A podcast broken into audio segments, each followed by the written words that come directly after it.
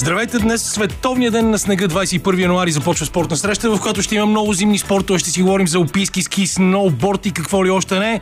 Андрей Дамирев ще ни потопи обратно в басейна за водна топка, за да ни разкаже какво правят българите в Испания. И Иванов ще ни разходи с плейофите на Националната футболна лига. А най-накрая ще се пренесем в Пампорово, където треньорът на Радослав Янков, който се завърна на подиума на Световната клуба по сноуборд след 6 годишно отсъствие Георгия Танасов, ще ни разкаже за състезанията там.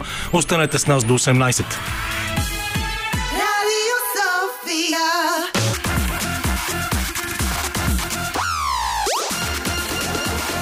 Спортна среща с Камена Липиев. Започнахме с животворен и малко крив фънк от Принс, който ни призва да се качим на лодката. Ние в лодката днес сме Антония Каменичка, Веселин Коев, Лилия Големинова, която избира музиката и Камен Липиев Тирек Кедъра, вашия постоянен спътник в неделя от 16 до 18 в ефира на Радио София. Обещах ви много зимни неща и наистина лудницата е пълна, но няма как да не започнем с откритото първенство на Австралия по тенис, което е основната тема в тази и следващата седмица до края до 28, когато е финала, където Джокович продължава да мачка. Днес направи на а, сръбска салата, другаря Андриан Манарино, изключително фин, интересен френски левичар, само че Джокович губи за час и 44 минути с 6-0-6-0-6-3 и продължава да трупа рекорди. Това е а, него не знам вече кое 58 мисля явяване в четвъртия кръг на турнир от големия шлем. Рекорд изравнен с Джокович, изключителна работа на, на, с Роджер Федерер, изключителна работа на Джокович, който продължава да бъде доминиращата сила, въпреки че изигра много, два много трудни матча през изминалата седмица. В, днес играха няколко от осми на финалите а, в турнира, а, където а, Саваленка продължава да защитава титлата си без загубен сет, след като днес тя успя да победи Аманда Анисимова, която беше непоставена с а, 6-3, 6-2 и въобще фаворитите действат напред. За съжаление Григор Димитров вчера не успя да се справи с коравия португалец Нуно Боржеш. Не знам защо никой не му казва Борхес, както бе на испански, но айде ще решим, че а, португалските ударения ще бъдат Така е, и по-раз, произношения. по-различно се произнася. Ще бъдат използвани. Така ли е, че никой не му пука, защото това беше толкова разочароващо, че името е най-малкият проблем на този двубой. Е, то беше разочароващо, защото всички очакваха някакви чудеса, защото Григор нямаше загуба в последните си матчове и защото в крайна сметка ние сме свикнали и това сме си го говорили и с теб и с Лачезар точно в това студио, а, че ние сме свикнали да очакваме супер, супер, супер много от всички. А, и в крайна сметка има и такива лоши дни. За съжаление, ние говорихме много за подобряването на психическата устойчивост на Григор Димитров в последните матчове. Той даваше абсолютно такива А, сигнали напоследък. Тук обаче в четвъртия сет, когато поведе с 4 на 1 гейма, а, той позволи да бъде изравнен резултата. След това в тайбрека не можа да си използва шансовете и в крайна сметка загуби. Но живота продължава и в крайна не трябва да забравяме, че ние никога не сме имали такъв тенисист в историята на българския спорт, такъв, такава световна звезда.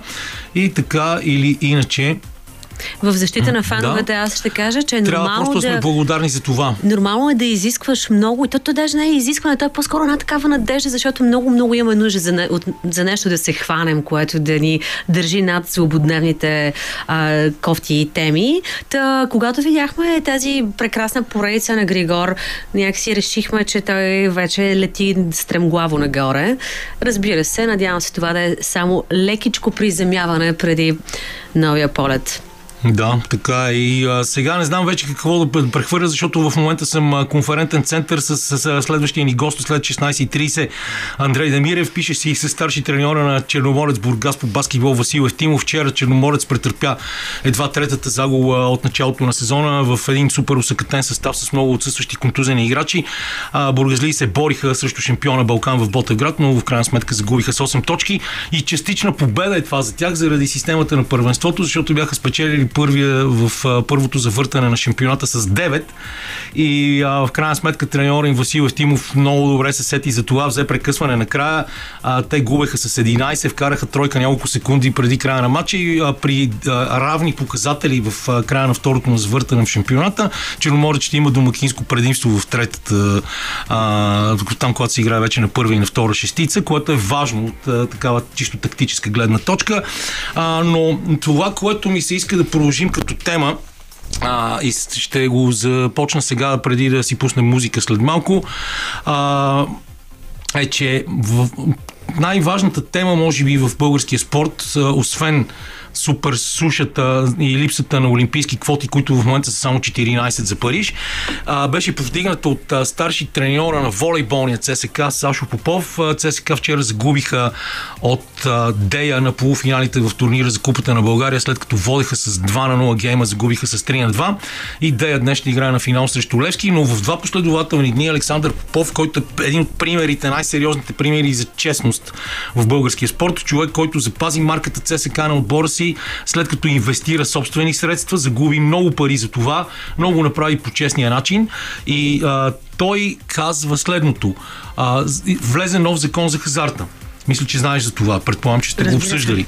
И а, той облага значително по-сериозно букмейкърските компании, което означава, че тези пари, които ще плащат те като данъци към държавата, в този момент автоматично ще престанат да бъдат част от спонсорствата им за българския спорт. Защото няма сега да изборяваме бетинг компаниите, нито ще ги рекламираме, защото едва ли сме почитатели на хазарта, нито ти, нито аз.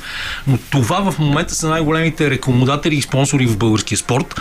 Благодарение на тях се издържат цели лиги, като доскоро а, националната баскет баскетболна лига, която си смени спонсор отново с бетинг компания, отбори като ЦСК в волейбола и в баскетбола и така нататък и така нататък. И цялото това нещо ще отнеме доста свежи финансови ресурси и ще попречи на доста от клубовете в България да функционират по нормален начин. А, и когато решиш да правиш такова нещо, което естествено нормално да имаш рестриктивно законодателство към хазартните компании. Обаче тогава направи така, че да има отчисления, да, че за... трябва да има отчисления за, за спортните клубове, че държавата трябва тогава да обърне по-сериозно внимание на спорта заедно с общините и всичките те разпилени ресурси по някакъв начин да се канализират и да попадат където трябва, защото е очевидно това, за което ние говорим аз в битието си на спортен журналист десетилетия наред и тук в това радио, откакто вода предаване повече от 3 години, липсата на система в българския спорт. А чакай, чакай, също с тези пари, които а, бетинг компаниите дават на а, спортни клубове и федерации, те всъщност не са, не са ли отчислени от техните данъци? Ми не са отчислени от техните данъци. Плюс това, това ще бъде проверено. Да, в, проверило и в момента, благодарение на това натоварване с повече данъци, а, те няма да могат да отделят значи, пари. Ако има такъв сериозен страничен ефект, това, това наистина е нещо, което е, обикновено, когато правиш такава стъпка, правиш и анализ за всички последствия, които тя може да има. А, и ако има такова нещо, със сигурност държавата трябва да стане някаква форма на буфер, защото така или иначе българския спорт нали, не е в супер цветущо да, Ами добре, ето аз преди да си пуснем песен, ще цитирам а, изказването на Сашо Попов вчера. А, това не, не са предвиждания, защото той продължава а, това, което каза в петък. А, това не са предвиждания, аз ви казвам какво ще стане. Просто седмици, месец преди да се случи, ви казвам какво ще стане. Лошо ме цитирате, той законът няма да бъде прията, вече е прият. Малко ви е странно, че това нещо не е топ новина в официалните медии. Не виждам тази камбана, която удряме сега, но трябва да кажем на власти имащите или на хората, които отговарят за това нещо, че спортът е социален феномен и не може без да, има, да го има, както вчера казах, а, да се продължава без идея какво може да се случи след приемането на такова нещо и да се посяга по този начин. Може би трябва някой футболен клуб да гръмне и тогава всички да се сетят, защото а, всички обръщат внимание на футбола, пак поради всичките тези казионни причини, че футбол е, катализ... е отдушник на социалното напрежение и големите гидки могат да бъдат лесно манипулирани а, с пускане на пари от държавата и така нататък. И а, това е изключително важна тема, която повдига Сашо Лопов. Просто той днес има мач за третото място в турнира за Купата на България. А, просто нямаше как да, да, да, да се свърже с него. Но сега си пускаме малко музика, за да свалим малко напрежението и продължаваме напред. Опитвам се да отворя, бъл... да отворя българския законник, за да видя за данъчните аспекти при подготовка при... на договор за спонсорство, но това, което аз знам е, че даренията от частни лица получават 5% данъчно облегчение, от компании фирми са 10%, но за дарения, когато става дума, не за спонсорство. И това е нещо, което от години има някакъв проблем в България, още когато независимите студентски дружества направиха търговски организации и започна да се краде оттам, тогава бяха сложени рестрикции върху а, спонсорството и мисля, че за разлика от много места други по света, спонсорирането на спорт и култура не получава големи данъчни облегчения и в това съм почти напълно сигурен, но има страшно много други неща, като говорихме за зимни спортове, Започнаха и младежките зимни олимпийски игри в Гангуан в а, Република Корея, където Георги Джоргов стана на четвърти в а, биатлона в онзи ден, а пък а, Андрея Коцинова, която е идвала и тя в това студио да ни гостува с купищите медали от а, едни игри в Италия през миналата година. А, съвърши осма в бордър кроса. Знаеш, че Андрея кара и, и а, алпийски и а, дисциплини в сноуборда, но кара и тези крос дисциплини, като бордър кроса, дисциплината на Александър, Жеко, на Александър Жекова. А, но започнахме с българския баскетбол. Това, между другото, ще се отрази много сериозно и на баскетболния отбор на ЦСК при мъжете, който, който заедно с волейболния има едни и същи спонсори и без да звучи като клюкар, защото това е информация, която не съм получил официално. А, хората, които движат баскетболния клуб на ЦСК са били викнати при спонсора и им е казано, че това, с което разполагат, това ще бъде. Няма да могат да взимат нови играчи, въпреки че в момента са с скъсен състав и имат амбицията да стават шампиони и че това ще се отрази на, на спонсорството. Техният спонсор е именно една от бетинг компаниите в България. А, Днешният баскетболен матч между Спартак Племен и ЦСК беше отложен заради заболяване и а, контузии на доста от играчите на Племен, които не могат да съберат повече от 6 души готови за матч. А, но първенството продължава. Реал Мадрид с тежка седмица в Евролигата и в Испанското първенство, след като загубиха миналата седмица в Испания. Онзи ден паднаха и от Монако, въпреки това остават начало. До вечера играят срещу Билбао Баскет. Е матч, който аз ще имам удоволствие да коментирам тази вечер в 19.30.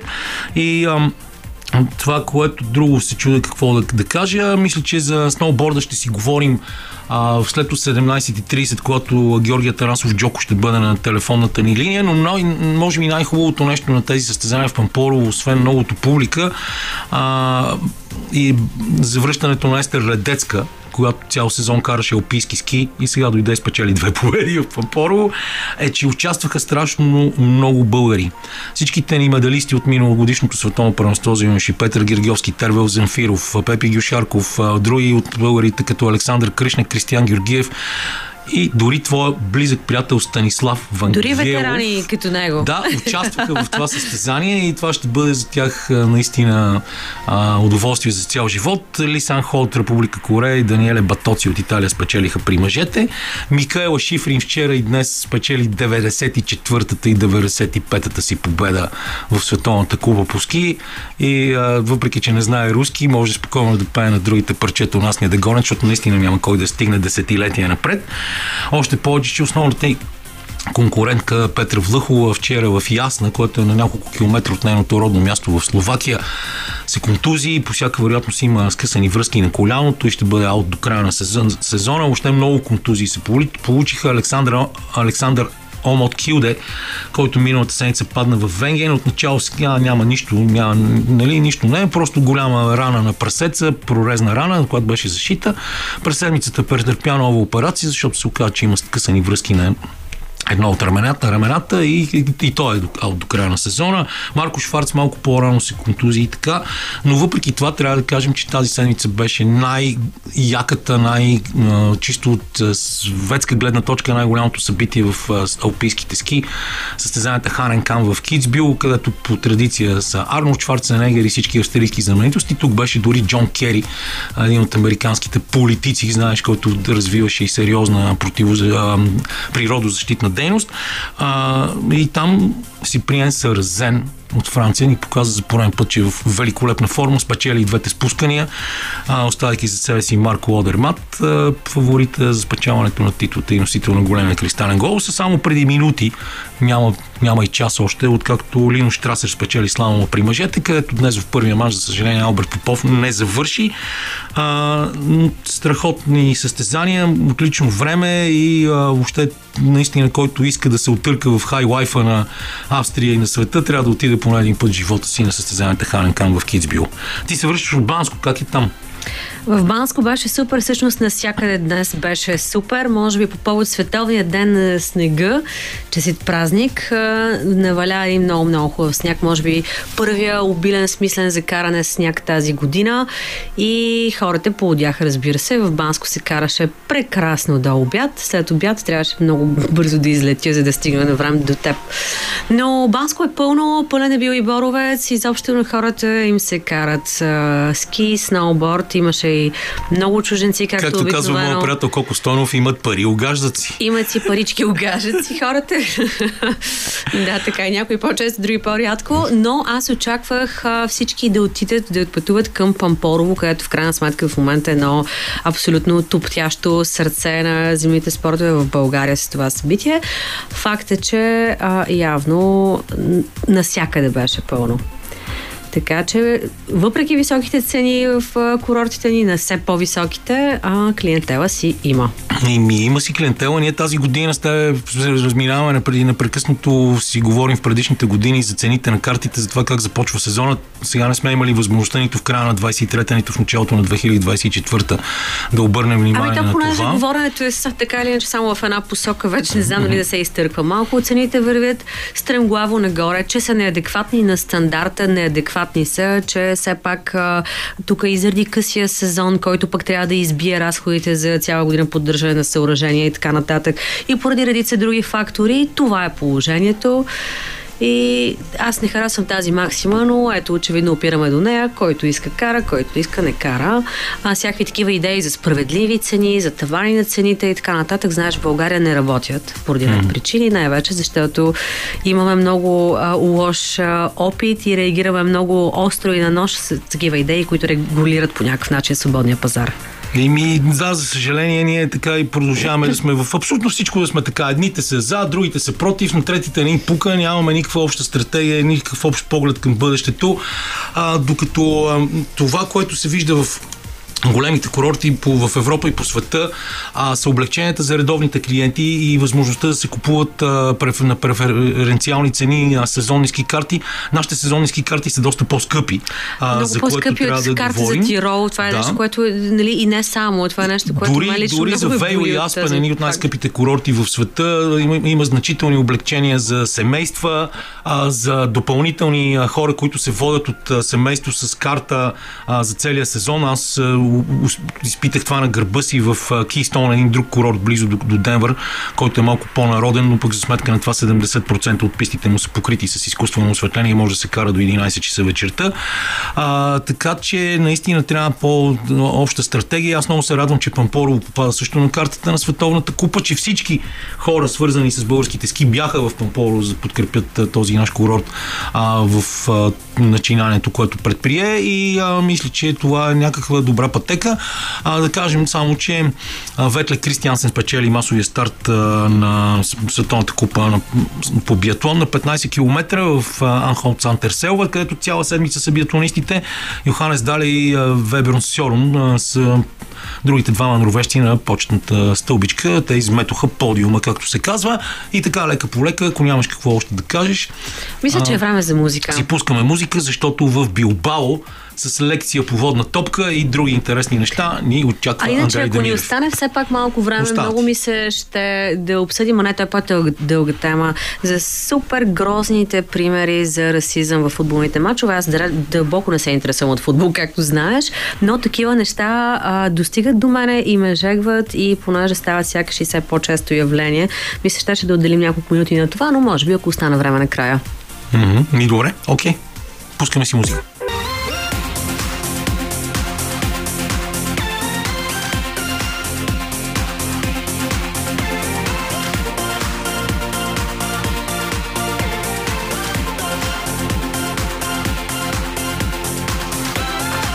Вече на пряката ни телефонна линия е Андрей Демирев. Малко закъснях с набирането на телефона, но той е винаги готов, защото както и аз, така и той сме били в редиците на Димитровската пионерска организация Септемвричи, която за щастие отдавна не съществува в България. Андро, здрасти, много ми е приятно. Честита нова година. Тази година не сме били заедно в ефира на Радио София, но ти както винаги предлагаш супер интересни теми и ние сега, точно по средата на зимата, в Световния ден на снега, ще си говорим за водна топка, защото имаше европейско първенство, което е супер сериозно свързано с България и ние сме готови, или по-скоро ти, да напишеш сега един химн за семейство Пиралкови, които заслужават това по абсолютно всякакъв начин. Да, здравей, Камене, честита нова година и на всички наши слушатели да са живи и здрави. Европейското пренство действително а, завърши наскоро. Знаеш, че то трябваше да се проведе в Израел, но поради конфликта в Близки изток беше пренесен. Мъжете играха в Харватия, жените в Нидерландия. И най-голям успех постигна водната топка на Испания и аз съм особено щастлив и дори горд, тъй като се знаеш, аз съм а, делегат на Испанското първенство, познавам много добре всички а, ватерполисти, ватерполистки съди, треньори и така нататък. А, испанците станаха шампиони при мъжете, победиха на финала в Загреб срещу домакина Харватия. А женският национален отбор на Испания пък стана вице-шампион, като а, имаше равенство в финала срещу Нидерландия, срещу домакинките. И последните 6 секунди преди края те вкараха гол и станаха европейски шампионки Нидерландия, докато Испания стана втора при жените. Но, както казаш ти, интересното е, че едно българско семейство има участие както при мъжете, така и при жените. Това е семейство Пиралкови. Свилен Пиралков като помощник тренер на Испания стана шампион на континента а, неговата дъщеря, 18 годишната Исабел Пиралкова, взе сребърен медал. Тя е най-младата ватерполистка в Испанския национален отбор и между другото е голмайсторка в момента в шампионата на Испания. А, към тях бих трябвало да, да, да прибавя и Свилен Пиралков младши, който е на 15 години, но е много перспективен ватерполист и е капитан на Испанския национален отбор до 15 години, който сега се сформира. Така както казах, това е нов успех на Свилин Пряков. Това е седмият му медал, откакто е помощник треньор на Испания. Знаете, че той отговаря за формирането на млади таланти в Центъра за високо спортно майсторство в Сан Когат до Барселона и през него са минали по-голяма част от сегашните национални на Испания, като страхотния вратар Унай Агире, като голмайсторът на Европейското първенство Алваро Гранадос, като страхотния стрелец Бернат Сануха или центъра Роже Таул. Та треньорският тандем Давид Мартин и Свилен Пиралков, които са заедно неразделни от 2017 година, изведе Испания до две, две титли до сега. До световна титла в Будапешта 2022 в меката на Будапешта а, и на водна топка и сега европейска титла в Загреб, която е първата в историята на испанската водна топка. Този тандем загуби и три финала и то при много драматични обстоятелства. Един на световното Гуанжу и два европейски, и то се Дуспи в Барселона и Будапешта, съответно срещу Сърбия и Унгария. И на, са на два пъти трети на европейско сплит, световна фуклока. Интересното е, че тези двама треньори, Давид Мартин и Свилен Пиралков, имат много общи неща в личния им живот. Например, жените им са от провинция Галисия, и то две селища, стоящи само на 10 на километра едно от друго. Те галисийките са опасни, нали? Да, галисийките. И то а, се оказва, че когато Свилен е в отпуска в едно градче, Верин се казва, обажда се на колегата му Давид Мартин и той казва, че съвсем наблизо на 10 км ми какъв е повода ми, що го тук е жена ми. И се оказва, че те без да знаят, че жените им са галисийки. Но за огромно съжаление има и друго, но нещастно съвпадение. Майките и на двамата починаха в течение на един месец и то съвсем наскоро. Малко просто в навечерието на Европейското първенство. Всичко това още повече ги сплотява и те са на път да направят история, ако вече не са го сторили в испанската и световната водна топка. А за този финал в а, а, в Загреб беше на басейна на младост. Той бе необичайно драматичен. Домакините, хрватите водиха благодарение на чудесните си изяви на вратаря Марко Биец и стрелците Лорен Фатович и Лука Букич с 3 гола разлика 6 на 3 във втората част, а 4 минути преди края отборът на Ивица Тучак водеше с 10 на 8. Но тогава испанците показаха висок дух, и с майсторски изпълнение на Бернат Санух и особено Алваро Гранадо с два гола, последни от които са задно витво 40 секунди преди края, обърнаха мача на 11 на 10 и грабнаха титлата пред замълчаната хрватска публика, която беше създала невероятна обстановка в басейна на младост. Та тандемът Мартин Пиралков последната част взе много рисковано решение да пусне в игра резервния вратар Едо Лорио, и той с четири решаващи намеси запази вратата си суха последната част, което се оказа и решаващо за победата на испанците.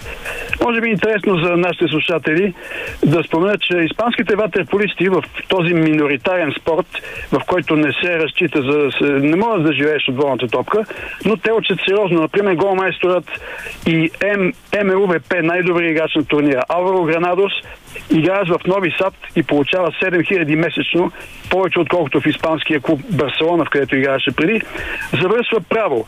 Вратарят Едо Лорио е завършил криминология, а има двама инженери в отбора, Алберто Монарис и Бернат Сануха, така че отборна топка не се живее дори на най-високо ниво. А, да спомена и за нашето участие голям успех на българската женска водна топка. След 20 години отново излиза на европейската сцена. Класираха се момичетата за финала в квалификационния турнир в Бургас с победа над Малта. Тогава отбора беше воден от а, Васил Нанов. А на, на европейското първенство то успеха беше самото участие, тъй като до, в момента разликата между останалите отбори и българската женска водна топка е, доста голяма, но така трябва да се лека по лека да се натрупва опит. Важното беше, че ние отново се чува за нас, че вече съществуваме, докато преди това бехме съвсем изчезнали от европейската сцена. Сега имаме нов селекционер на жените. Това е Антон Древал. Той е руски специалист, говори перфектно български, тъй като израсна България.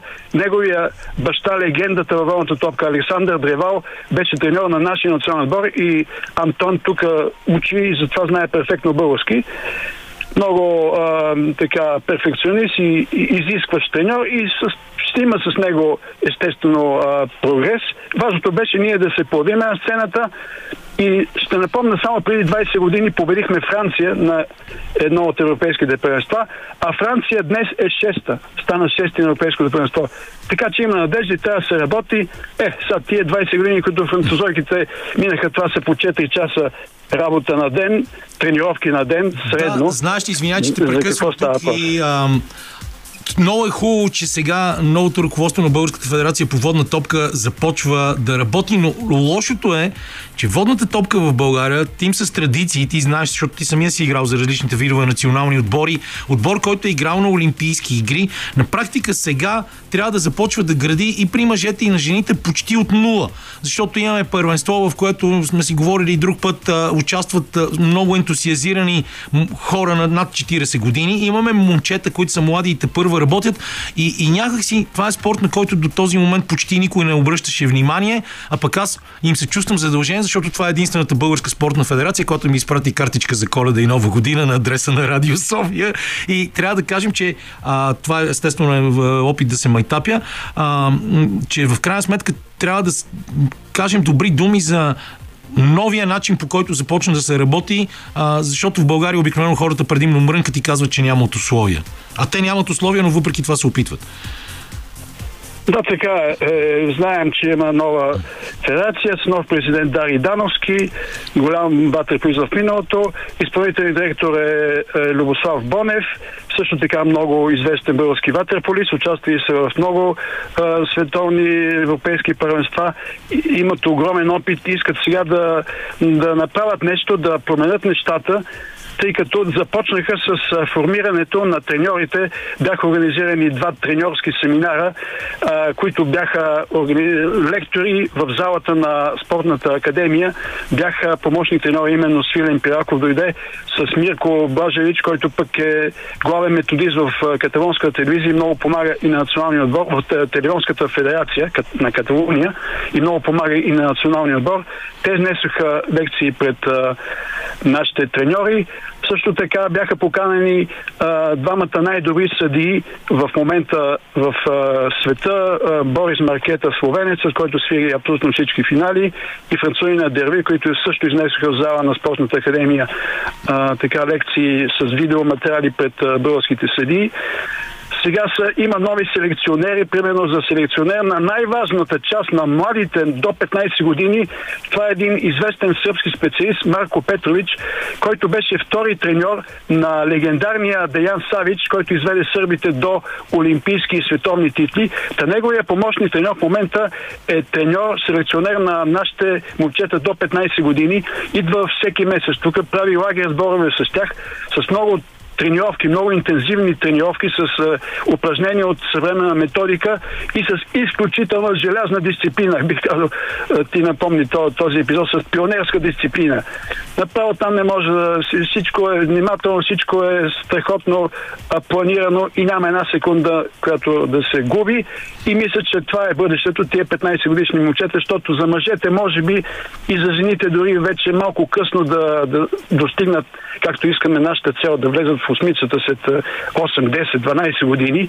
Но именно тези момчета до 13, до 15 години, това е бъдещето и според мен там е планирано, там е съсредоточено усилието на федерацията. А между прочим и нашият отбор до 19 години, това пък е ръководен от а, Иваро Пачери, така, също така известен ватреполист в миналото, който игра в Гърция дълги години в Испания. А, този отбор се готви също така много интензивно, тъй като ще участва в а, домакинското европейско първенство в Бургас. Отново на арена Бургас ще се играе европейска водна топка. Това ще бъде европейското първенство до 19 години и това е голяма заслуга на Българската федерация в водна топка, на Бургас, на кмета на Бургас и на всички там организатори, тъй като за втори път на Бургас е гласувано такова огромно доверие. И няма съмнение, че те ще го оправдаят, защото това, което чух от испанците, които се върнаха от Бургас след онова първенство беше до 15 години, мисля, бяха очаровани от, от града, от организацията и така нататък. Добре, Андро, предлагам ти тук да си пуснем малко музика. Има още много теми, за които трябва да си говорим. Аз се надявам в Бургас да бъде и турнира за Купата на България по баскетбол при мъжете. Те са едни от двата кандидата, заедно с Миньор Перник. Ще разберем това към 10 февруари. Сега малко музика и продължаваме с Андрей Дамире, защото не сме си говорили за Окарас или пък за футболното първенство на Испания, където винаги е много интересно. Това беше Ендрю Майер Коен, известен още като Андрей Хоторн, един чудесен американски еврейски музикант, който има своята бармица през 1992 година и ни показва, че не е важно точно какъв е твой етнически происход, всъщност каква хубава музика можеш да правиш и той ни показа своя елегантен фънк, докато Андрей Дамирев търпеливо ни чакаше на телефона. Ние сме се разбрали, че а, трябва да споменем поне малко и откритото първенство на Австралия, където естествено след като Рафаел Надал се разбра, че няма да може да участва заради а, възобновена контузия, всички погледи са насочени в Испания към Карлос Алкарас. Пък да ти кажа днес за първи път в живота си, Андро, ще коментирам и баски, баски баскетболен тим от а, Лига Ендеса и това е Билбао Баскет, както предполагам се досещаш, така че може да ми кажеш нещо и за тях, ако се сещаш и ги следиш. Еми, това са интересни теми. Да. Камене, е, обаче сега си ме хванал на тема водна топка. Разбира Искам се, малко да си да, да, да си довършим, да. Искам да разкажа за новата система, например, за провеждане на първенството по водна топка в България това първо имаше квалифика, това е новост. Имаше квалификационна фаза от три групи по четири отбора, като първите два отбора от всяка група влизат в една първа шестица, наречена елит, в която всички отбори играят на разменено гостуване, всеки срещу всеки. И вчера беше първия кръг а, с много интересни двубои. И всички треньори, е, с които разговарях, ми казаха, че са доволни от тази нова система, тъй като играчите им са по-мобилизирани. Преди това имаха един турнир през квалификационен през януари и след това чак през април имаше друг турнир. Три месеца без състезание, без матчове, не можеш да ги фанеш да тренират, докато сега всяка седмица има по един матч и това ги мобилизира много. След това има и плейофи като два отбора от втората шестица се включват с шесте, от елита и правят плейофи осмица. Има също така и турнир за Купата на България, а, който тази година ще се проведе в Благоевград, нов център на водната топка с 50 метров басейн, която федерацията оборудва с игрище, с електронно табло и така нататък. Друг център в Хасково също има нов център по водна топка, така че водната топка вече разширява своята география. В Благоевград се очакваше да се проведе и турнира, европейският турнир клубен Челленджер Къп, обаче имаше проблеми с хотелите, така че за сега тази, това не се е, не стана. Не искам да кажа за вчерашните двубои, огромен интерес. Примерно в, а, на матча между Комодор и Аква на морския басейн Дръзки, препълнени трибуни, 9 на 8 победа за Комодор. В Бургас, в модерния Бургас арена, КПС, е, Варненския КПС победи домакина Черноморец с 11 на 6 и там е, казва треньора на КПС Найден Найденов, че е имало повече варненска публика, отколкото а, местна от Бургас, а в София, в добрата стара Диана, ЦСК с завърнали се някои ветерани, като Цветомир Бретенов, Николай Димитров и други спечели срещу Черно море, отбор без загуба с 12 на 7. Така че предстои много успорно първенство с много повече двубой, което всъщност е много важно. Отборите така може да прогресират, когато имат имат състезания, имат матчове и по този начин ще расте интереси, и публика и така нататък. Така че много добро попадение на Българската федерация по водна топка да направи а, нова система с а, матчове на разменено гостуване, с повече публика и така нататък. И сега да се, както кажеш ти, да, да видим какво става по, в Австралия. Сега а, Алкасар е да, идол, новия идол на, на Испания след а, Надал, но според мен той е твърде непостоянен. Това е, още така, нормално за неговата младост. Да, неговата много е млад. Може да и не се е голям мач, може да появи Джокович и следващия миг да падне от някой там извън 50-тицата. Но това в тениса е нормално и видяхме с Григор Димитров какво се стана. Така че тук има големи надежди възложени на на Алкасар, но все пак е рано за него и плюс това първият турнир през годината испанец още не е набрал необходимата скорост. Мисля, че неговото най-доброто ще даде в по-нататък в средата на годината.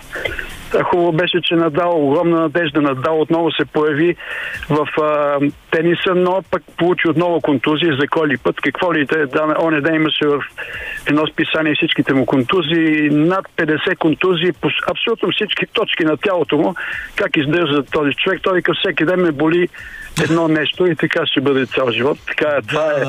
За съжаление, да. знаеш, ние тук си говорихме и с един от моите редактори Лучо Христов преди няколко седмици, че а, вече толкова много контузии се натрупаха, че ние едва ли някога ще видим отново същия а, Рафа Надал в а, годините до края на кариерата му, ако той не реши, разбира се, да прекъсне в най-скоро време. Просто Да, няма мисля, как- че си прав, да. Едва ли, едва ли ще го видим. Най-много в а, Ролан Гарос, там ще насочи всичките си усилия, това е неговия турнир, но Да, той много да малко вероятно да бъде прекръстен- 100%. Може да бъде прекръстен този турнир някой ден Спокойно. на Рафаел Надал вместо на името на прочутия френски пилот, който, който Спокойно. се Ролан Гарос. Добре, Но а, Надал си има, аз искам само за едно-две изречения за неговата академия в, на остров Майорка, която е уникална академия с хотелска част, с не знам си колко корта, с басейни, с училища. Изобщо това е академия, която води неговата сестра е директорка на, на академията.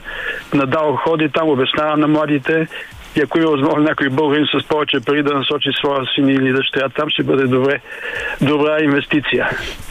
да, Следиш ли а, отбора на Билбао баскет? Защото на мен ми е много интересно. Реал Мадрид, между другото, се намират в криза тази седмица. Аз говорих за това преди малко. Загубиха в Испанското първенство в неделя, паднаха в Евролигата от Монако и днес в 19.30 българско време а, приемат 13-я в класирането Сурне Билбао баскет. И а, ми е много интересно дали могат Сурне да направят някаква изненада. Дали викаш баскетболът ти е на тебе вече на, на последна спирка в интересите към колективните спортове. Следя ги отгоре, отгоре, но никакъв шанс за Сурне да победи Реал Мадрид а, и то в Мадрид. Никакъв шанс. Може би тук в Билбао би могло, така с публика 9-10 хиляди ходят на матчовете. На един отбор, който всяка година почти си сменя спонсора, сега се казва Сурне. но няма особено. 13-ти искаше да влезе в осмицата за да се класира за кралската купа турнира, там първите 8 играят, обаче не успя. Виждаме, че важно е да се спаси тази година, да остане.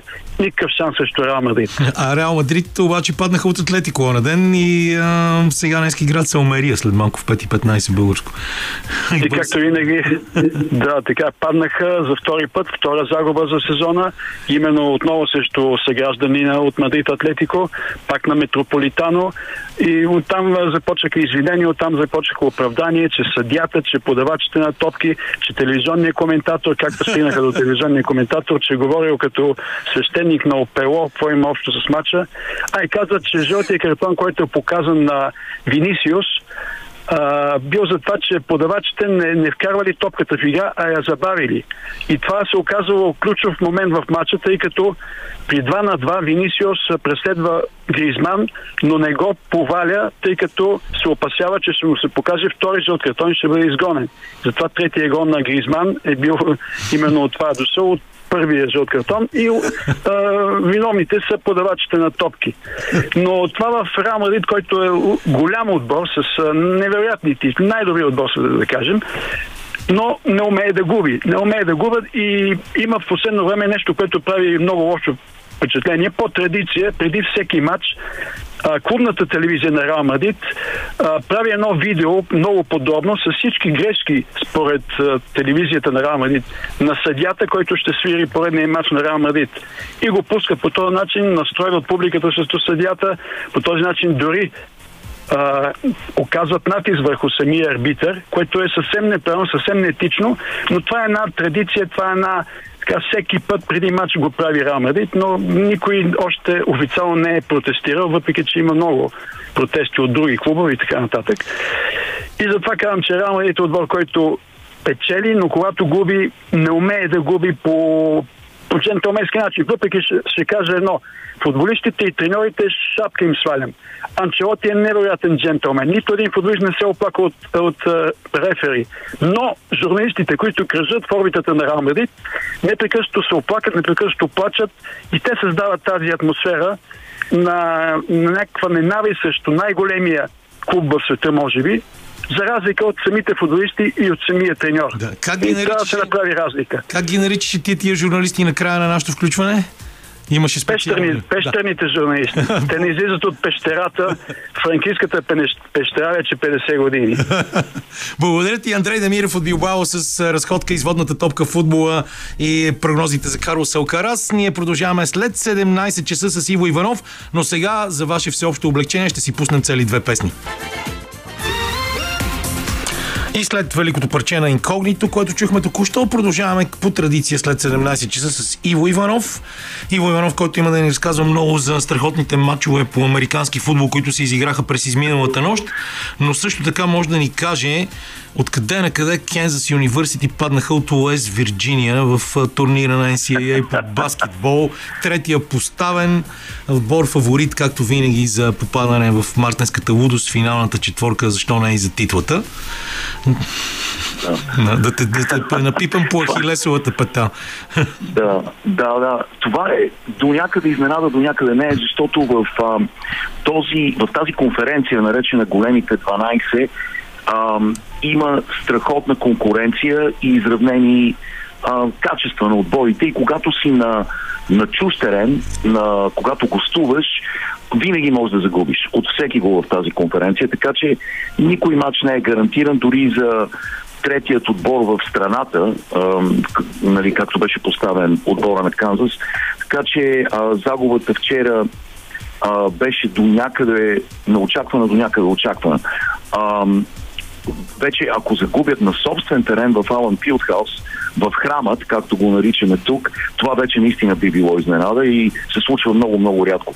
Е- Един път на годината може би да загубят матч на собствен терен. Но, знаеш ли, аз искам да започнем малко нестандартно. Разбира се. А, гледах велико, великолепен спортен филм а, миналата седмица, наречен Момчетата в лодката, с не особено оригиналното заглавие Момчетата в лодката. А, Ако се аз върнем към чувал- Джером, Джером Да. може да търсим някаква аналогия с него. Трима. Трима души в една лодка, Трима в една без да се брои кучето. Да. В случая бяха 9 в една лодка, 9 човека в една лодка. Става дума за легендарната осмица Разпашно на Съединените щати а, от 1936 година, Олимпиадата в Берлин. А, аз бях чувал за тази история, разбира се, а, тъй като се интересувам както от академично гребане, така и от а, олимпийското движение и от добрата литература. А пък а, този филм е базиран на бестселъра на Дейниел Джеймс Браун, който аз не, не четох. А, бях чувал за тази книга. А, тя излезна преди 10 години и, и доста нашумяно аз не я бях чел. А, така че гледах филма без да имам кой знае колко информация. Бях чувал, разбира се, за Дон Хюм, ам, който беше разпашни на тази осморка. И то е легенда в академичното гребане. Хората, които се интересуват от гребане, знаят името му и знаят, че той е бил нещо изумително. Но малко, Но малко филмът от не беше... знаят, че ти а, а, в своето битие си тренирал и академично гребане в ЦСК по време на края на средното си образование при легендарната Буря Бачева светла и памет. Боря Бачева, да. Какво ли не съм правил? Какво ли не сме правили себе? Е, предимно глупости, което е известно на всички. Глупости, естествено, да. Но Дон Хюм е име, което се познава в а, гребните среди, но аз не бях чувал нищо за Джо Ранц, който всъщност е ам, основният протагонист и във филма, и в книгата. Джо Ранц е втория след разпашния в, в лодката. Не знаех много от ам, много, от- много интересната сага, свързана с а, тези изумителни гребци. Каме, а, знаеме какво е академичното гребане. Това е спорт на 200 години, който а, възпитава освен сила, освен нали, физически качества, ам, синергия между хората в лодката. М, няма значение колко си силен, какъв витален капацитет имаш, какви мускули имаш, ако не работиш заедно с останалите гребци в лодката. И това е особено важно в осмицата с. А, осмицата с означава, че има и ролеви. А, И а, хората, които а, са запознати с гребането, знаят какво има предвид. Разпашно. Какво е разпашно? Трябва ли да обясняваме? Ами, А, мисля, че не е нужно. Можем да кажем обаче, Да. че да кажем в а, съблекалнята на университета в Оксфорд стои цитата на Фридрик Ниче, Ниче това, което не ни убива, ни прави по-силни. така че Да, също, да, да. също е важно. всъщност, това е родното място, родилното отделение на академичното гребане Оксфорд и Кембридж, а, където се е състояла първата регата почти преди а, 200 години. И а, нали, това е, така да се каже, свещено място за любителите на гребането. Но а, в а, тези години гребането наистина е било академично и се е развивало не в клубове и професионални клубове а, и олимпийски центрове, а в университетите. И през 30-те години след Великата депресия ам, е, хората са били изключително бедни, дори в Съединените щати. Университета на Вашингтон, на Тихоокеанското крайбрежие, е имал относително добър отбор по академично гребане, но не са били след, сред елитните лодки. И а, там е попаднал един много интересен треньор на име Ал Улбриксон, който е успял да изгради две много-много силни лодки, две осмици. Едните са били ветераните в университета, другите са били, ги е набрал а, все много бедни момчета, ам, които са израснали в, в страхотна нищета, но имат амбиция и а, никакви, никакви средства. И тази осморка, която всъщност е била резервната лодка, а, прави някои невероятни неща, които не искам да, да разкривам сега, за да не опоруча преживяването от гледането на филма или четенето на книгата, в зависимост от това какво предпочитат нашите слушатели. Но само ще кажа, че Джордж Клуни, който е режисьор на филма, е свършил великолепна работа. Ние знаем колко добър режисьор е той. Той има вече зад града си много великолепни филми.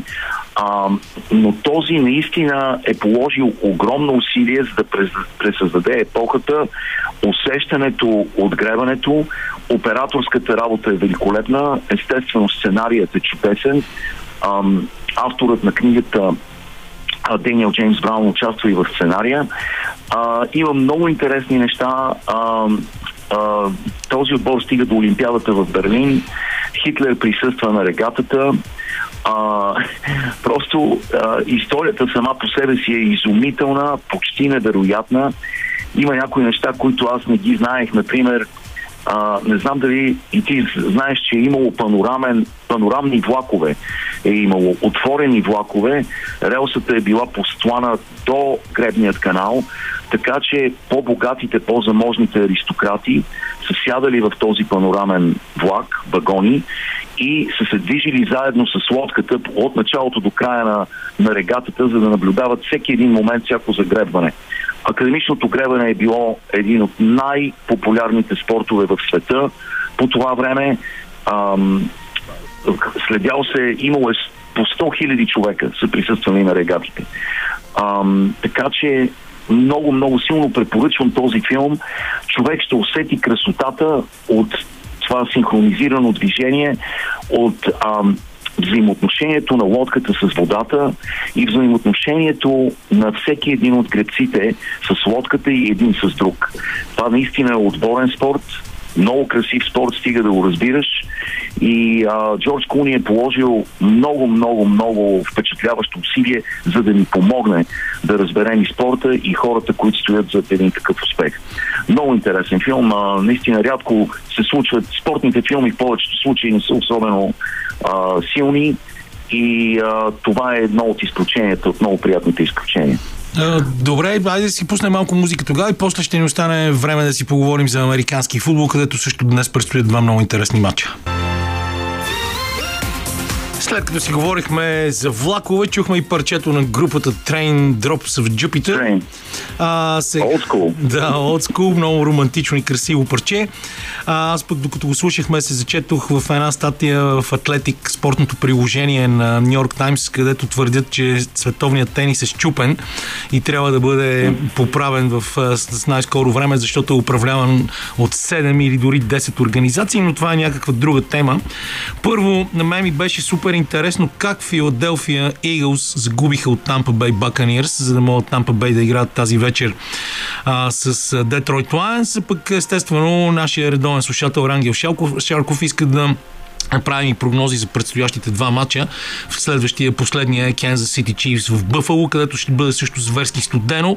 Иначе Baltimore Ravens победиха Хюстон Texans а, Сан Франциско 49ers, които се смятаха за абсолютен фаворит срещу Green Bay Packers, пепеляшките на тези плейофи, успяха да спечелят този двубой само с 3 точки 24 на 21 и наистина е пълна лудница в НФЛ няколко седмици преди Супербол. Да, да, да. А, ами с, с Eagles, които бяха на Супербол миналата година и изглеждаха непобедими в началото на сезона, се случи нещо неочаквано и действително последните два месеца Но ти започнаха да падат от две всички. седмици да. направи подобна прогноза, че те са отбор, който върви в нисходяща и нищо чудно да се провали. Да. Да, точно така се случи. Ам, и а, беше, беше изненадващо все пак. Въпреки всичко беше изненадващо това сгромолясване на отбора. Ам, сега някои от а, основните им играчи няма да бъдат на разположение през следващия сезон. Видяхме, че нали, Келси ам, те, е, техният легендарен играч и брат на Травис Келси от Канзас Сити Чиф се пенсионира. Той беше много важна ключова фигура в отбора и ще видим какво ще бъде бъдещето за този отбор. А, за Балтимор, които са в момента абсолютни фаворити за Супербол, а, може да кажем само, че играят на много високо ниво и в защита и в нападение. Това е един от малкото отбори, които са намерили перфектния баланс, които са силни и в защита, и в нападение, имат феноменален квотербек лицето на Ламар Джексън, който играе на, на страхотно ниво в момента. Вчера смазаха Хюстън Тексанс с 34 на 10 без никакво усилие. А, така че те вървят в възходяща линия за разлика от Филаделфия. 49ers оцеляха вчера срещу Грин Бей, които едва се класираха за плейофите с 9 победи и 8 загуби в редовния сезон. Ам, и ам, 49ers Сан Франциско бяха фаворити, ти го каза, с 12 по- победи и 5 загуби в редовния сезон, а, но им трябваше геройство от страна на Кристиан Макафри, а, вчера, за да победят последните секунди на матча 24 на 21. Днес, за днешните матчове, а, по всяка вероятност, моите Канзас Сити ще отпаднат. А, те играят в Бафало през януари, където никой не побеждава Бафало през януари. А, двата отбора са с еднакъв баланс, но а, Бафало държи тайбрейка, така че затова се играе в Бафало. В, отново в невероятно студена, а, студено време. А, там се изсипа и колосален сняг през изминалата седмица, така че ще бъде много, много трудно за Канзас Сити да, да направят каквото и да било срещу Бафало Билс и особено тяхното много потентно нападение. А, но надявам се поне матча да е успорван и да е интересен. Тампа Бей и Детройт а, би трябвало Детройт да наделеят. А, те са според мен далеч по-добър отбор от Тампа Бей, които до някъде изненадат, че стигнаха чак до тази фаза. А, ти спомена Нью Йорк Таймс, аз пък искам а, да спомена нещо, което се случи през а, тази седмица и което разтърси спортната общественост тук. Камене изглежда по всичко, че едно от, а, един от доаените на спортната журналистика в световен мащаб завърши своят триумфален път. А, Sports Illustrated, а, списанието, на което и аз и ти разчитахме в продължение на години за информация което ни в прединтернетната да бъдем, епоха. Което ни помагаше да бъдем а, с известно преимущество пред приятелите си благодарение на майка ти, която ни го добавя, доставяше от Американското посолство в времената на развитие социализъм. Да, точно така и ам, нали, това списание е от огромно значение за всеки един фен на спорта, ам, защото а, то, то ни доставяше не само достоверна информация а, и развлечение, но изключително висока литература. Литература на много високо ниво. Камене в това списание са писали хора като Джон Стайнбек, Уилям Фолкнер. А, това е икона, е това списание. А, и по-късно много велики журналисти като Грент Уол и а, някои от моите, моите герои в, в спортната журналистика. От него съм се учил от това списание. А, кориците на списанието, каква огромна а, гордост за всеки един спортист беше да попадне на корицата и кориците са а, нумизмати, имат нумизматична стойност. Ам, има корици с Майкъл Джордан, с Коби Брайан, с Мохамед Али, Уил Чемберлен, Тайгър Вудс и така нататък, които се смятат за а, много стойностни а, колекционерски а, нали, екземпляри. Така че а, много беше тежко за мен самия да приема факта, че а, тази седмица Sport Illustrated уволниха абсолютно всичките си 100 човека, които все още работеха в списанието. Оказа се, че а, това е било нещо, което е било на път да се случи. Оказва се, че през изминалата година са писани статии от изкуствен интелект, тъй като не е имало достатъчно журналисти, които да пишат тези статии са били пълни с неточности, неточности и грешки. А, оказва се, че има два собственика на списанието. Единият а, собственик Арена Груп печата изданието. Другият собственик е собственик на бранда Sports Illustrated и се казва Authentic Group. А, Arena Group, които печатат а, изданието, е трябвало да плащат а, по нещо от рода на 15 милиона долара на година на Authentic, които държат бранда и не са могли вече да им плащат, така че списанието се разпадна и всъщност това е може би индикатор за това какво се случва и на къде вървят нещата. И всички тези списания, с които ние сме израснали, си отиват. И много скоро няма нито едно от тях да съществува. Знаем, че Time магазин вече не съществува, Newsweek не съществува. Ам, и ако се замислим, всъщност ние, нашето детство, нашата младост, дължахме много на списанията и на менталитета си, на, на знанията си, списания като паралели. Помниш ли паралели? Какво Разбира беше, се, паралели беше голямо? Лик, беше супер важно за нас. Космос, да, National Geographic тук в Штатите. Което все още излиза и аз още съм абониран за българското му издание. Да, и дано да не, да не си отива напълно, но всички тези списания са на смъртния си одър и ако трябва да направим аутопсия на Sports Illustrated, ще установим, че всъщност не е причината в конфликта между двата собственика. Причината просто са нашите времена и фактът, че вече а, хората се интересуват от мълниеносна информация, тя е на върха на пръстите им и честно казано феновете на спорта вече не се интересуват толкова от това да се натъкнат на литература, свързана с, с любимия им спорт, колкото просто те да а, процесират информация и да я пречупват пред себе си, пред себе си. Така че натам вървят нещата, разделяме се с Sports Illustrated, то е на смъртния си одър и ам, след повече от 70 години вече няма да има Sports Illustrated. Жалко, много тъжно. Надявам се следващия път да си говорим за по-интересни неща, т.е. не по-интересни, а малко по-позитивни, разбира се, защото това беше нещо доста интересно. Благодаря ти, просто сега ти казвам довиждане до следващата неделя, поради простата причина, че след малко отиваме в Пампорово, където ни чака треньора на Радослав Янков, Георгия Танасов Джоко, за да ни разкаже впечатленията си от състезанията за Световната купа по сноуборд в Пампорово, които завършиха по-рано днес. А, Иво Иванов от Съединените Американски щати ще се включи отново следващата седмица в 17.05. За сега приятна вечер на Иво, т.е. приятен ден, а на вас просто останете с нас за следващия разговор. Супер парче на Кокамаз Джаз, с което правим преход към Пампорово, където ни очаква Георгия Танасов, треньора на Радослав Янков, човека, който изживя цялата палитра на емоциите в изминалите два дни. Може би беше а, единственият, може би, зрител на, в финалната зона в Пампорово, който беше толкова, толкова щастлив, дори по-щастлив, предполагам, от Радо, защото след 6 години прекъсване, вие двамата успяхте да вземете първия си подиум в Световната купа и днес чудесно представяне на Радо, който зае петото място и това са двете най-добри негови класирани от началото на сезона. Сега едва ли ще влизам в ролята на твой психоаналитик, но знам през колко много неща минахте и съвсем разбирам избликът ти на емоции накрая, но как си чувстваш в момента? Успяваш ли вече да анализираш състезанието? А, първо здравейте на всички и на тебе най-вече от Пампорово.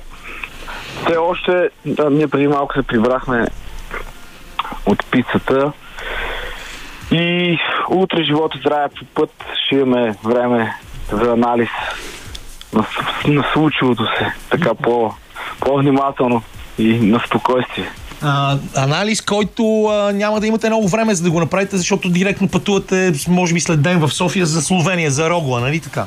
Няма никакъв ден. Утре сутринта в 6 часа тръгваме от Пампорово и трябва живот и здраве вечерта след там 13-14 часа да сме в Словения. Дали някой си дава сметка за този непрекъснат път, защото когато се оговаряхме с теб в четвъртък, вие влизахте в, Бълга... в Сърбия на път за България и някак си не знам колко време, дали прекарвате повече време върху дъската или повече време върху четири колела. Значи със сигурност прекарваме повече време в, в колата. Благодарение на все пак вече на малко по-голям екип и с, с Миро успяваме ние да прекарваме повече време в колата, Радо по-малко и да той да пътува с самолет, за да може да... Защото иначе тия, повечето тия пътувания наистина на него за един професионален спортист се отразяват много тежко и после пътуването, състезанието и тренировките след това нещо е много сложно. Да. Добре, да, да се върнем към състезанието. Какво означават а, това трето и това пето място? Може би звучи тъпо този въпрос, обаче знам колко много усилия стоят за тях и затова те, те водя в тази посока. Ами, да, днеска има отново едно леко разочарование, нали, след вчерашния ден. Е, да, И защото някакси- ние сме свикнали да бъдем винаги максималисти и сега второ място днес квалификациите, но в крайна сметка Андреас Промегер беше съперника и който знае кой е Андреас Промегер, знае, че няма как да има разочарование. Не, не, разочарованието беше, може би, от, по-скоро и от наша страна, тъй като наистина той се чувства много във форма. Успя да го покажа на квалификациите с две супер карания и някакси имахме, бяхме, имаше нас- настройка за повече и се виждаше, че може, но разбира се, това е едно състезание и няма какво да го мислиме. А колкото до подиума вчера, това е нещо наистина, което чакахме много време. Борихме се за него и се трудихме. И затова беше толкова емоционално вчера. Въобще това, че успяхме да това стана нещо в тук на Пампорово, беше нещо невероятно. Самия факт, че състезанията бяха на Пампорово е и една сбъдната мечта и на Радо, защото всички знаем, че той е от Чепеларе. И а, видях изключително много ентусиаза, ентусиазъм от публиката, особено вчера, когато метеорологичните условия не бяха най-добрите, с непрекъснатия сняг и лека мъгла, което понякога отблъсква зрителите, но страхотен ентусиазъм от, от, от, от публиката и мисля, че всички суперлативи, които чухме и днес, да кажем от Естер Ледецка, а, са напълно заслужени за България, за Пампорово като организатор на, на тези състезания и да се надяваме, че няма да са последните, може би да едно добро начало. Ими, абсолютно. Аз а, за пореден път България показва, че мога да организира състезания от подобен ранг, от най-висок ранг. А, и, и показахме, че колко важно е това да става народна земя, да виждаме, когато има атлети на такова ниво. И виждаме как постепенно, както стана миналата година с юношите, с тяхната, тяхното световно първенство тази година. Ето те днес успяха да направят първото си класиране в топ 20. Двама от тях, което Да. също е много Пепи огромно... Гергиовски и Тервел Замфиров са Абсолютно. разделиха 19-та позиция, но а знаеш и това, това е нещо, за което си говорих и с Виктор Гичев миналата седмица. Предполагам, че а, ти си му помогнал доста, но и той като шеф на екипа, който се занимаваше с пистата и а, своеобразен рейс директор от българска страна, а, за, заслужава комплименти за, Абсолютно. за работата, но ние си говорихме, че това е един от малкото спортове в България, сноуборд и особено алпийския сноуборд, а, в който а, един човек, единственият носител на световна купа в каквато и да било дисциплина, администрирана от Международната федерация по ски Радо Янков, повлече крак и сега виждаме резултати. Естествено не може да пропуснем и Сани Жекова и това, че да кажем нейната, надяваме се, наследница Андрея Коцинова стана осма на младежките олимпийски игри само преди два дни. Но ето днес имахме Пепи Гергиовски и Тервел Занфиров са 19-ти. Сашо Кръшняк е 26-ти. Кристиян Георгиев 33-ти. Пепи Гюшарков е 40-ти. И имахме още Георги Милчев и даже Станислав Вангелов, който се пусна и двата дни, а, което беше може би най-големия купон. Той беше нещо като своеобразния български Хуберто Фон Хоенлое, макар че е доста по-млад от него, но участва и в двата дни. И това е супер важно, че а, много хора се запалват и започва един процес по развитие на, на спорт, който е бил преди това не много добре познат, дори ако щеш в България. Абсолютно, абсолютно. Ние сме си говорили с тебе преди това, че наистина ние полагахме много усилия да предадеме нататък, както и самия Радо с провеждането и на състезанието Купа Радо Янков, което също е едно великолепно начинание, където се вижда наистина най-малките деца как се запалват и Наистина, ние за тия последните 7-8 години алпийския сноуборд претърпя един ренесанс, ако мога така да се израза, защото преди това имахме в началото, когато се започваше, зараждаше това в България, имахме една много, имахме едни силни години, след това бехме, беше единствено Радо и Сани бяха като топ атлети и нямахме никой зад тях. И положихме много усилия това нещо да се промени, защото наистина, когато имаш ноу-хау, когато имаш възможност да правиш подобни състезания, е... друго е когато сме отбор, не е само един човек.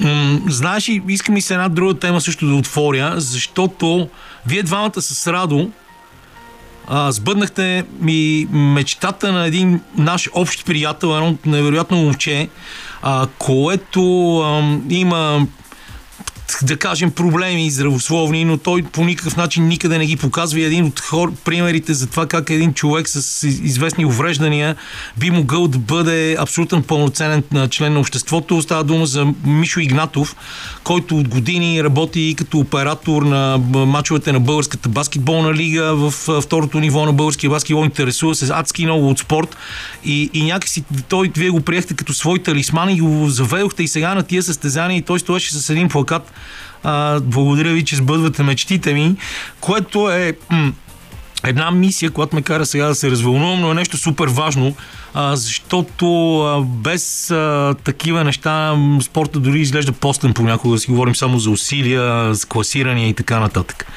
Абсолютно. Значи, това е една инициатива подадена от Радо още от годините, когато той в НСА се запозна с Мишо и лека по лека някакси ние го приобщихме към нас. Той е вече част от нашето семейство, така да се каже.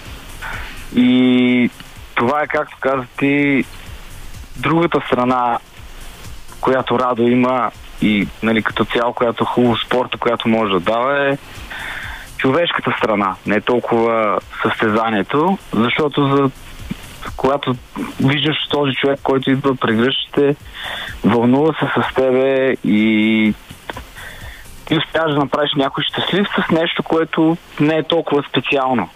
Просто за него това е толкова важно и хубаво. Какво предстои тук нататък след Рогла? Имаме ли, имате ли вече някакви планове след тези добри класирания в последните няколко седмици? Очевидно е, а, че Радо се намира вече в доста по-добра форма и една от причините, че той просто сега е здрав да чукаме на дърво, че всичко това с гърба, операции и всички тия неща, които вие дори понякога премълчавахте, останаха назад във времето. Ами абсолютно, той наистина сега вървиме по в правилните стъпки след възстановяването му от операцията. Този сезон имаме вече пет пъти класиране с топ 8, подиум след 6 години чакане.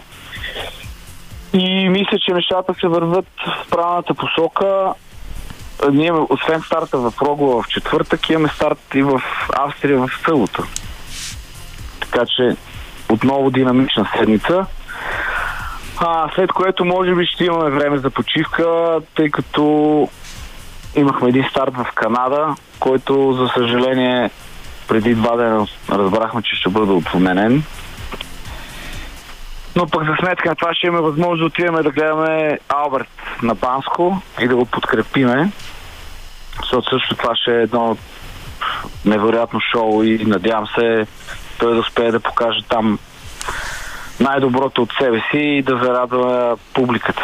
10 и 11 февруари, това чука на вратата почти, има много малко време. А, и да следиш ли какво става в Алпийските ски? Страшна лудница също е там. Да, имаме два изявени лидери. Микаела Шифрин, освен 95-та победа, днес е 150-я си подиум. А пък и Марко Одермат прави чудеса, макар че тази седмица пък остана в а, сянката на Сиприен Саразен в Китсбург. Да. Но а, много контузии обаче и това е някакси малко сянка върху, върху сезона.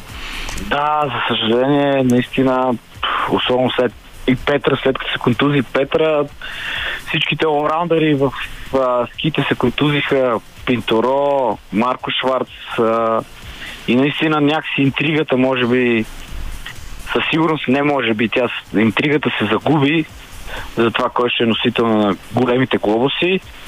Но това е другата страна на спорта.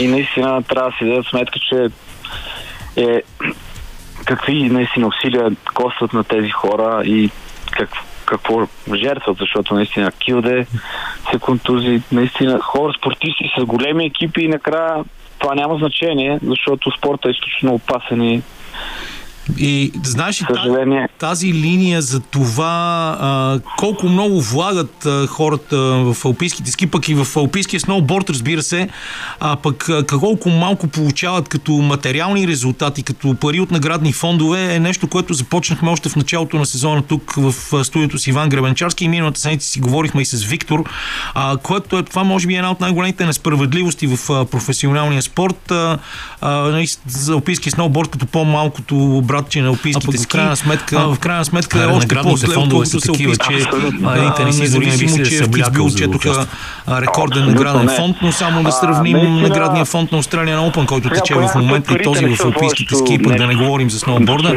И нещата направо изглеждат жалки за фона на това, че в продължение на повече от половин година, от нашата октомври до края на април, а, вие сте На финала колела, спите където има място за това, в хотели, сте на вика, четири ето, колела. заради такива моменти ние продължаваме да се състезаваме и да правим това, което харесваме. Нали? В крайна сметка нали, не може да бъдем тези супер звезди, които са, както са в тениса, но пък правим нещо, което ни харесва и ни кара да се чувстваме добре. Така че това е, може би, разбира се, се надявам нещата да се променят към по-добра посока, но изключително другата страна на зимните спортове, че ние, това е изключително скъпо нещо, занимание и може би след моторните нашите спортове са, нашите спортове зимните са един от най-скъпите.